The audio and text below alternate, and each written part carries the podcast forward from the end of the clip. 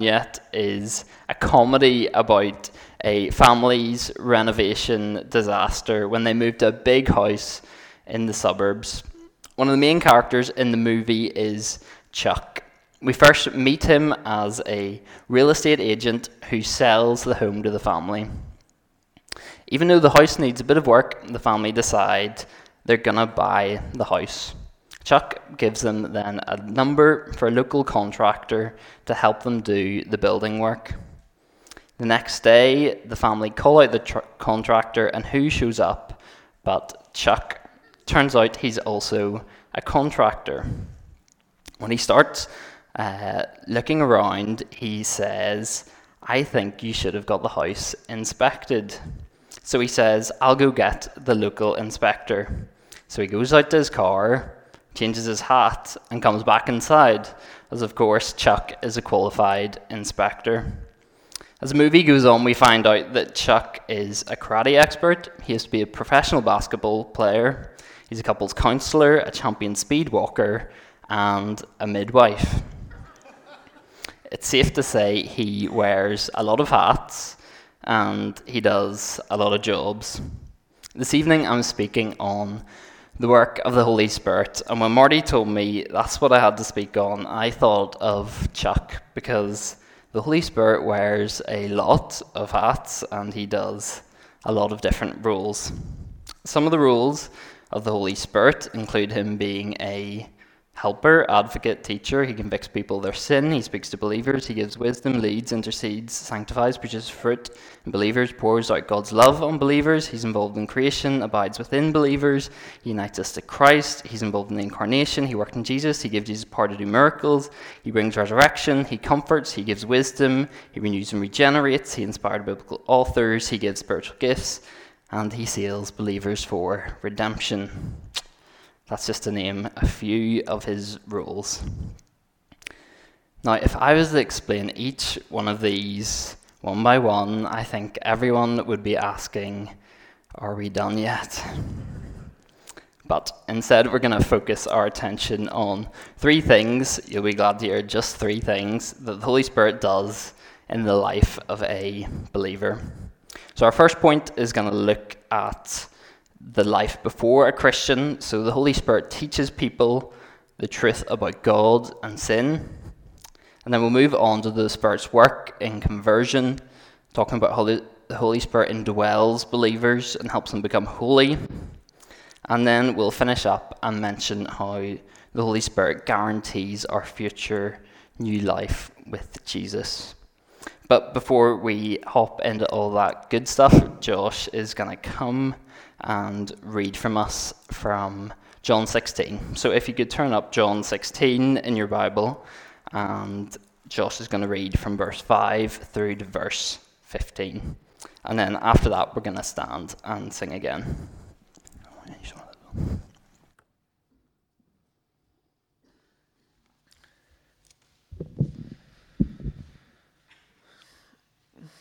Uh, John 16, starting from verse 5. Now I am going to him who sent me. Yet none of you ask me, Where are you going? Because I have said these things, you are filled with grief. But I tell you the truth. It is for your good that I am going away. Unless I go away, the counselor will not come to you. But if I go, I will send him to you. When he comes, he will convict the world of guilt in regard to sin and righteousness and judgment. In regard to sin, because men do not believe in me. In regard to righteousness, because I am going to the Father, where you can see me no longer. And in regard to judgment, because the prince of this world now stands condemned. I have much more to say, more than you can now bear. But when he, the Spirit of truth, comes, he will guide you into all truth. He will not only he will not speak on his own, he will speak only what he hears, and he will tell you what is yet to come. He will bring glory to me by taking from what is mine and making it known to you. All that belongs to the Father is mine. That is why I said the Spirit will take from what is mine and make it known to you.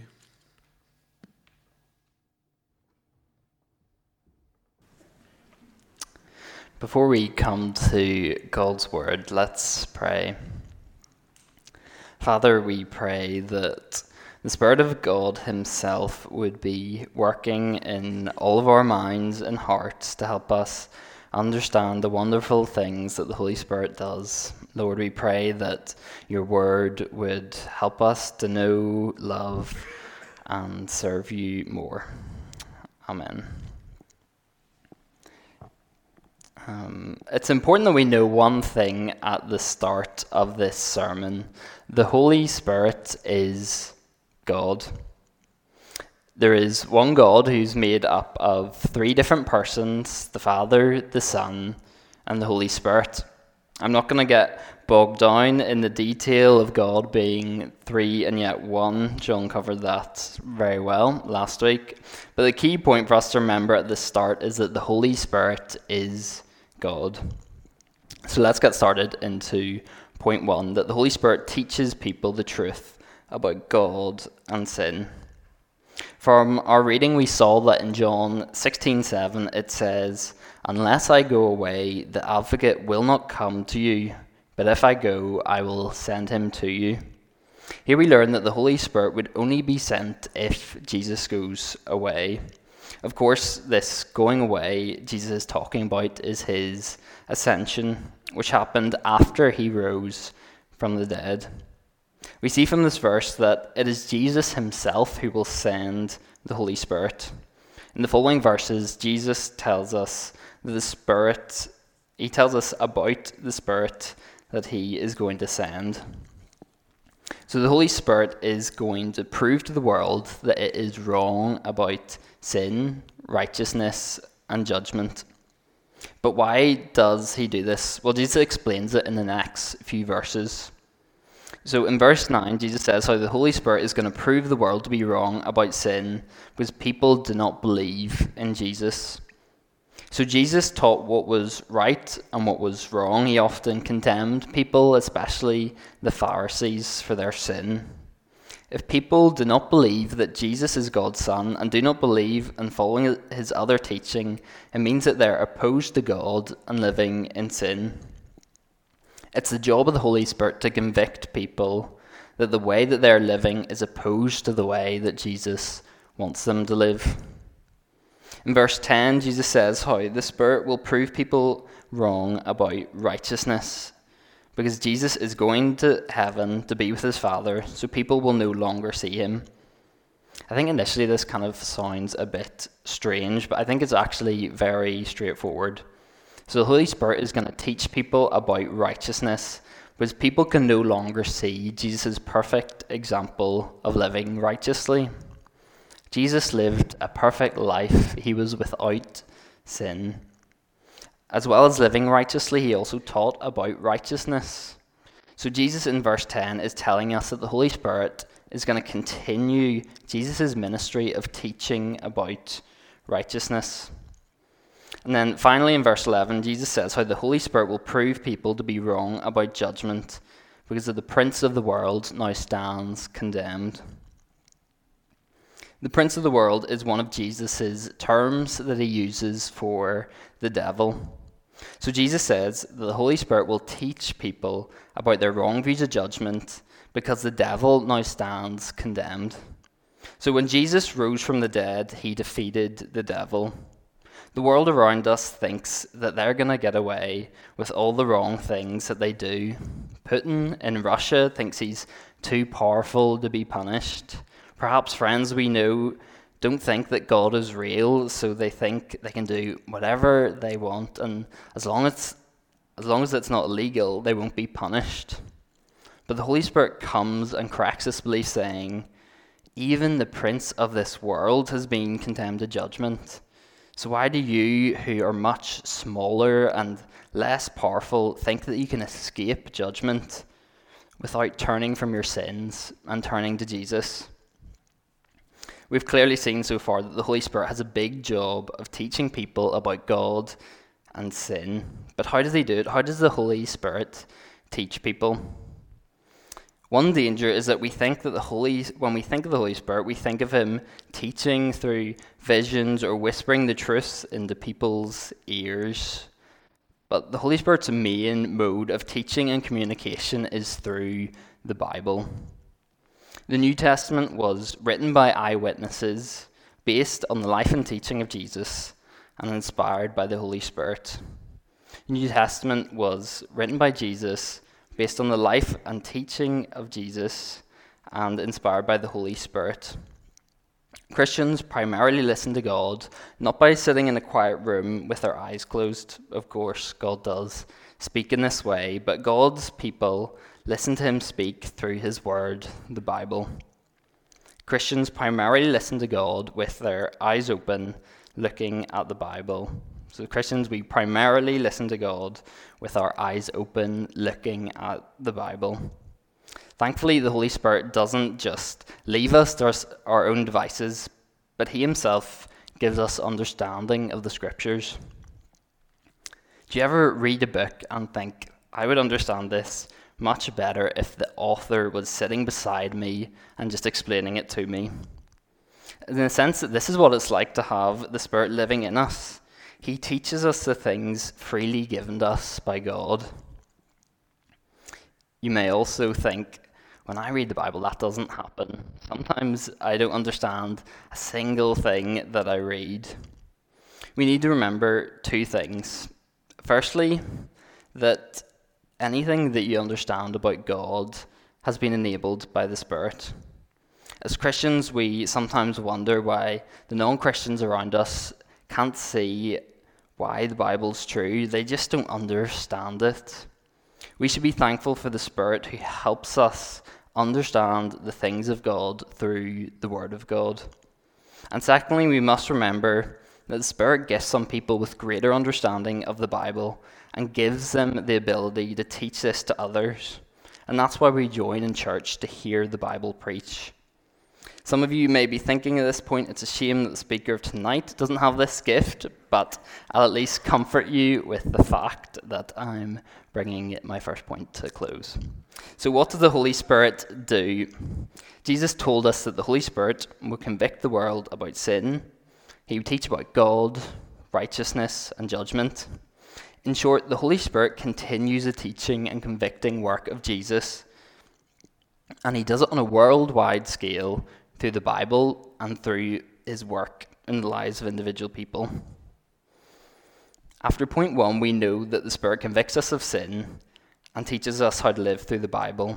But thankfully for us, He doesn't just leave us high and dry with the guilt of sin an impossibly high standard of righteousness and the fear of coming judgment.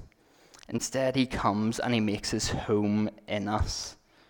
And with that, we're going to move on to our second point. So the Holy Spirit indwells believers and helps them become holy. Nearly 600 years before Jesus came to earth, God spoke through his prophet Ezekiel, and he told him what he was going to do for his people in the future. He said, And I will give you a new heart, and a new spirit I will put within you and I will remove the heart of stone from your flesh and give you a heart of flesh. And I will put my spirit within you and cause you to walk in my statutes and be careful to obey my rules. Before any of this happened, Jesus came to earth. He taught people the truth and he lived a righteous and perfect life. Jesus did this all through the power of the Holy Spirit.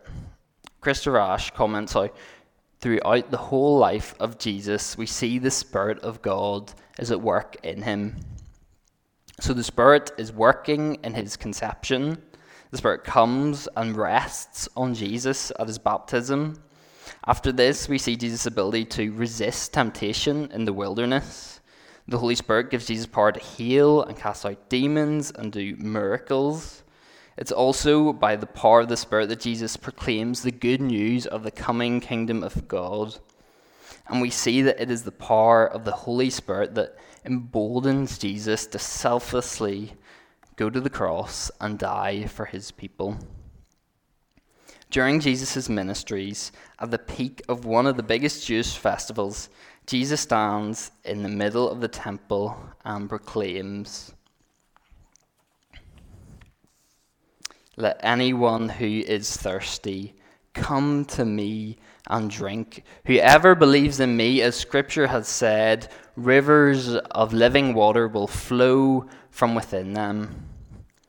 Perhaps that doesn't mean a whole lot to many of us, but John's Gospel goes on to say that by living waters, Jesus is talking about the Holy Spirit. So if we reread it with this understanding, Jesus proclaimed in the center of Jerusalem, Whoever believes in me, the Holy Spirit will flow from within them. How amazing is this that Jesus says, if you believe in him, he will give you the Holy Spirit to work within you. This isn't just any spirit, this is the same spirit that dwelt in Jesus' earthly body, and now it is dwelling in your body. Can we comprehend how amazing this is? Not only is it the same Spirit that dwelt in Jesus, but in Philippians, Paul actually refers to the Holy Spirit as the Spirit of Jesus Christ. Sinclair Ferguson summarizes this beautifully when he says, Having the Holy Spirit is the equivalent of having the incarnate, obedient, crucified, resurrected, and exalted Christ indwelling us so that we are united to Him as He is united to the Father.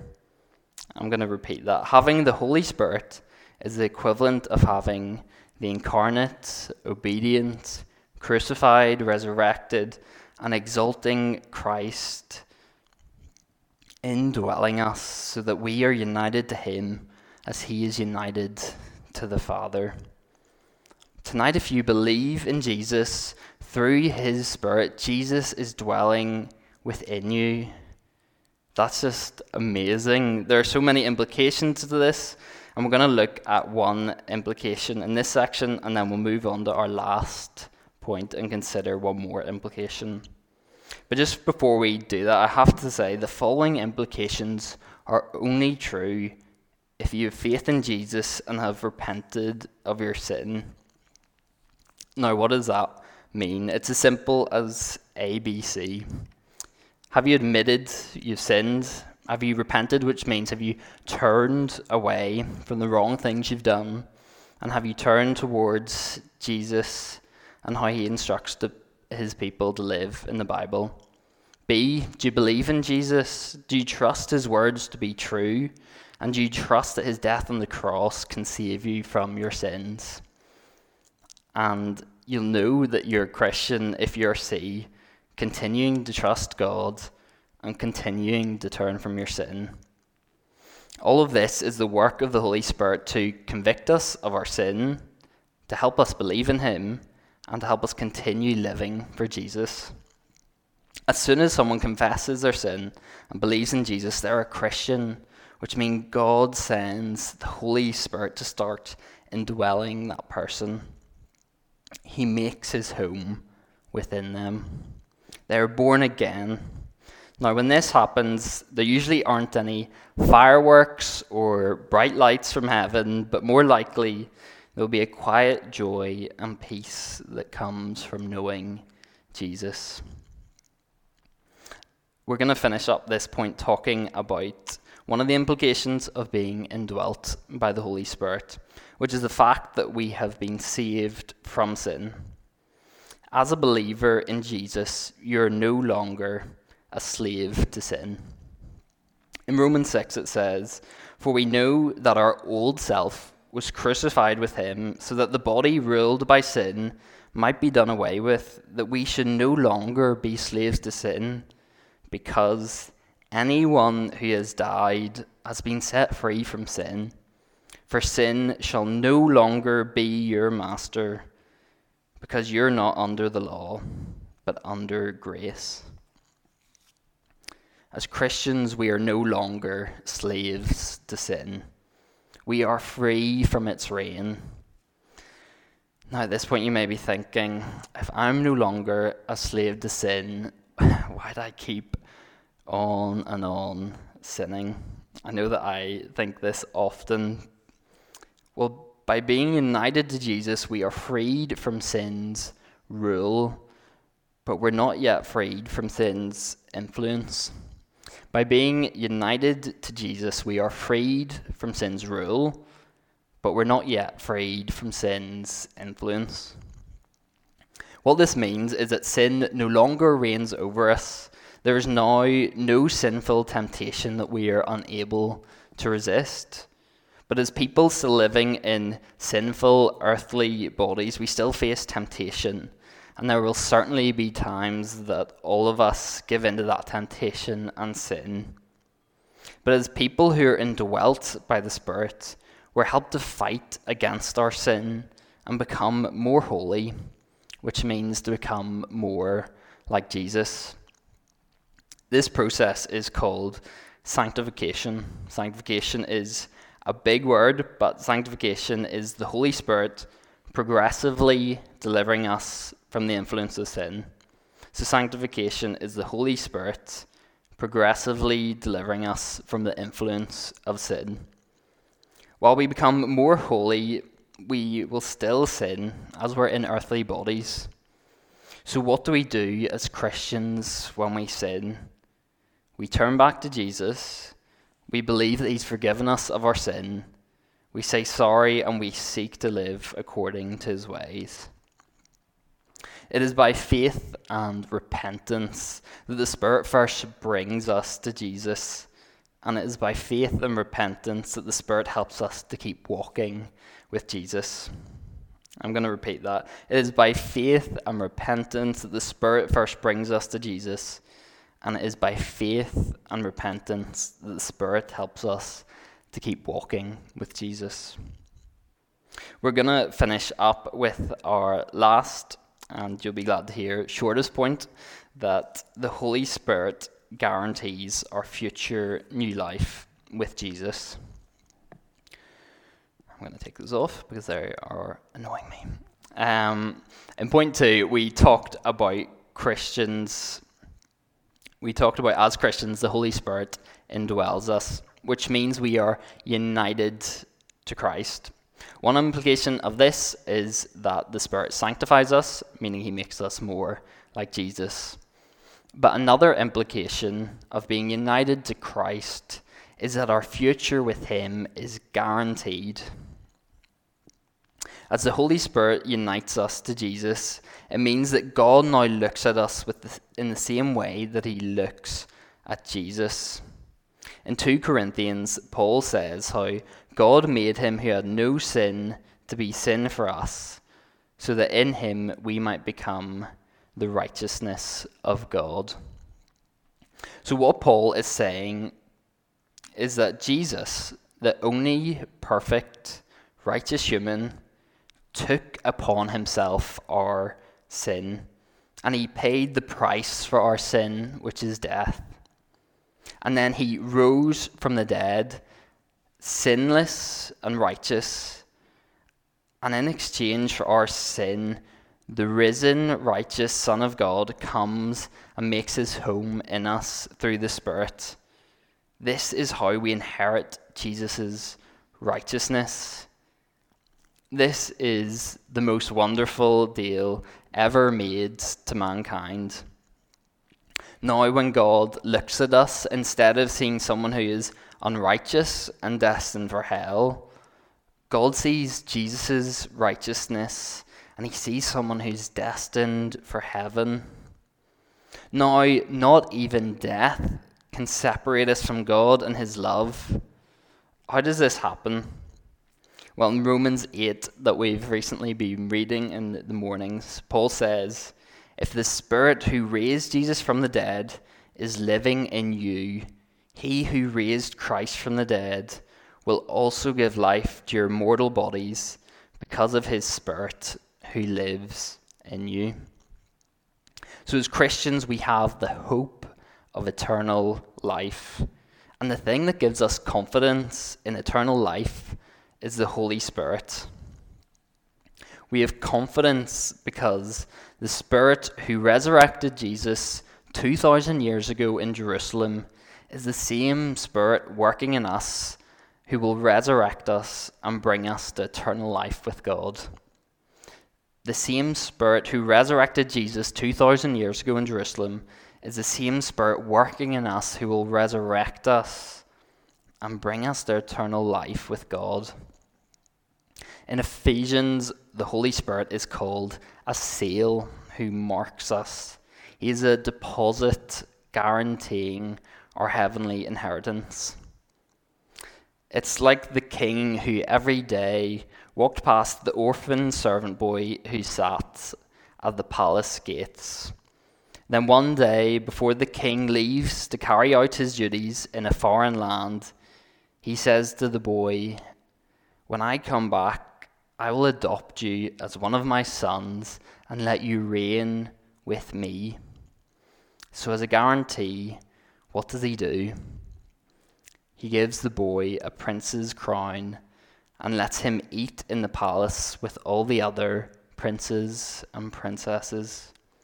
The king says, Consider this a guarantee that I'll come back and let you reign with me in my kingdom. While this illustration gives us a little idea of what's going on, the issue is it falls far short of the reality. Instead of a, giving us a crown, what God does is He puts His very own Spirit into believers. He gives us the spirit of sonship, the spirit of adoption.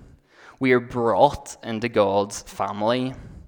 That's what the Spirit of God does. He begins the work of restoring humanity to what it was intended to be like. In Eden, man and God lived together in perfect harmony Man was made in God's image, obeyed him, and enjoyed him. Sin ruined that, bringing pain, death, and separation from God. But the Spirit of God working in Jesus has made an eternal relationship with God possible. And now the Holy Spirit works in us and believers to make us holy to make us once again people who reflect and magnify God's glory and people who can enjoy relationship with God. The Holy Spirit acts in Christ and acts in God's children to bring about God's amazing Genesis to Revelation plan of salvation and reconciliation. The Holy Spirit acts in Christ and in us as God's children to bring about God's amazing Genesis through the Revelation plan of salvation and reconciliation. I hope that this evening you are amazed at all that the Holy Spirit does. I hope you are taken aback with in wonder about the Spirit that God Himself has put into us, that God Himself dwells within you. I hope that if you don't follow Jesus, that you will start following him tonight. The opportunity to become a child of God is far, far, far too great to miss out on. It is Sunday night, and I've thrown a lot of info your way. And like we said at the start, the Holy Spirit is like Chuck. He does a lot of jobs so I'm going to do a 90 second sermon recap. Uh, for those of you who haven't been listening, this is a great way to get all your information condensed into one little bit.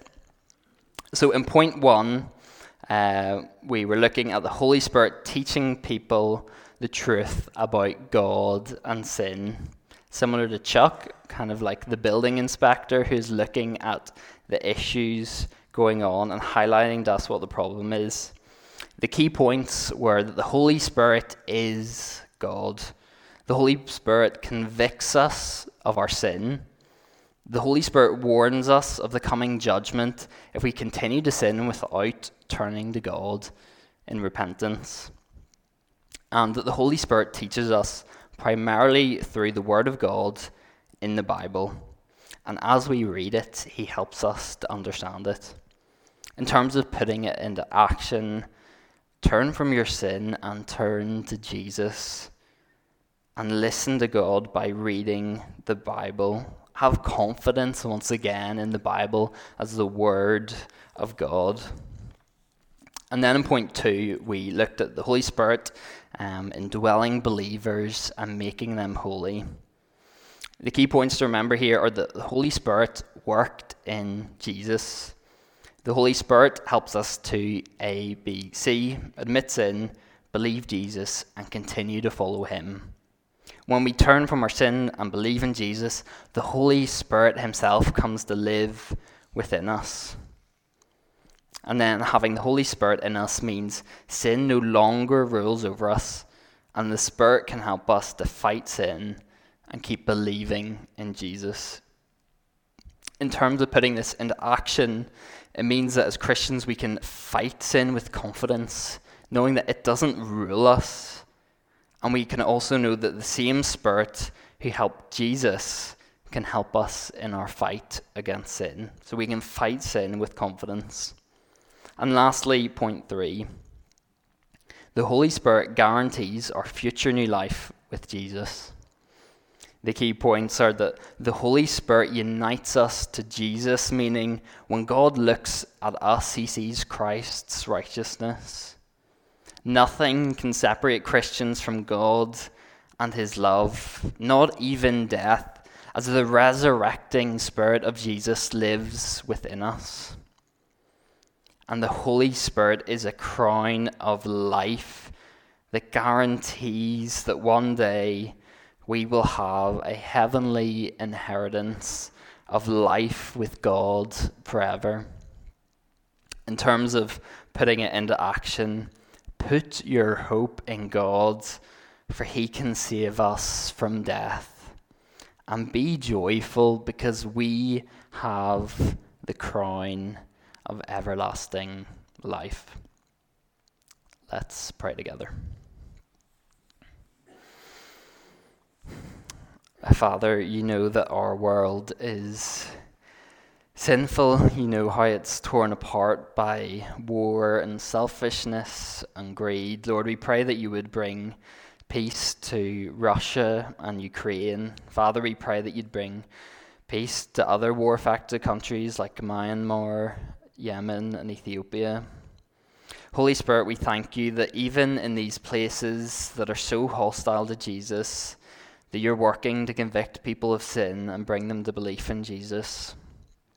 We pray, Father, that you would strengthen believers struggling to follow you in these countries. Holy Spirit, you don't just convict in these countries. Thank you that you convict people in Belfast. God, if there's anyone here tonight who doesn't trust you, we pray that you would convict them of their need to turn, to believe, and follow Jesus. Lord, we thank you for the gift of the Holy Spirit that you've given to every single one of your children. Holy Spirit, I pray tonight that you would open up the eyes of our hearts to see the magnitude and the wonder of the fact that the Spirit of Jesus Himself dwells within all of us who believe in you.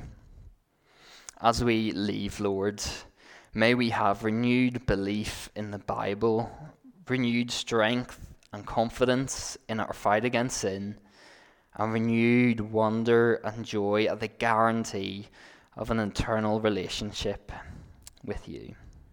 Amen.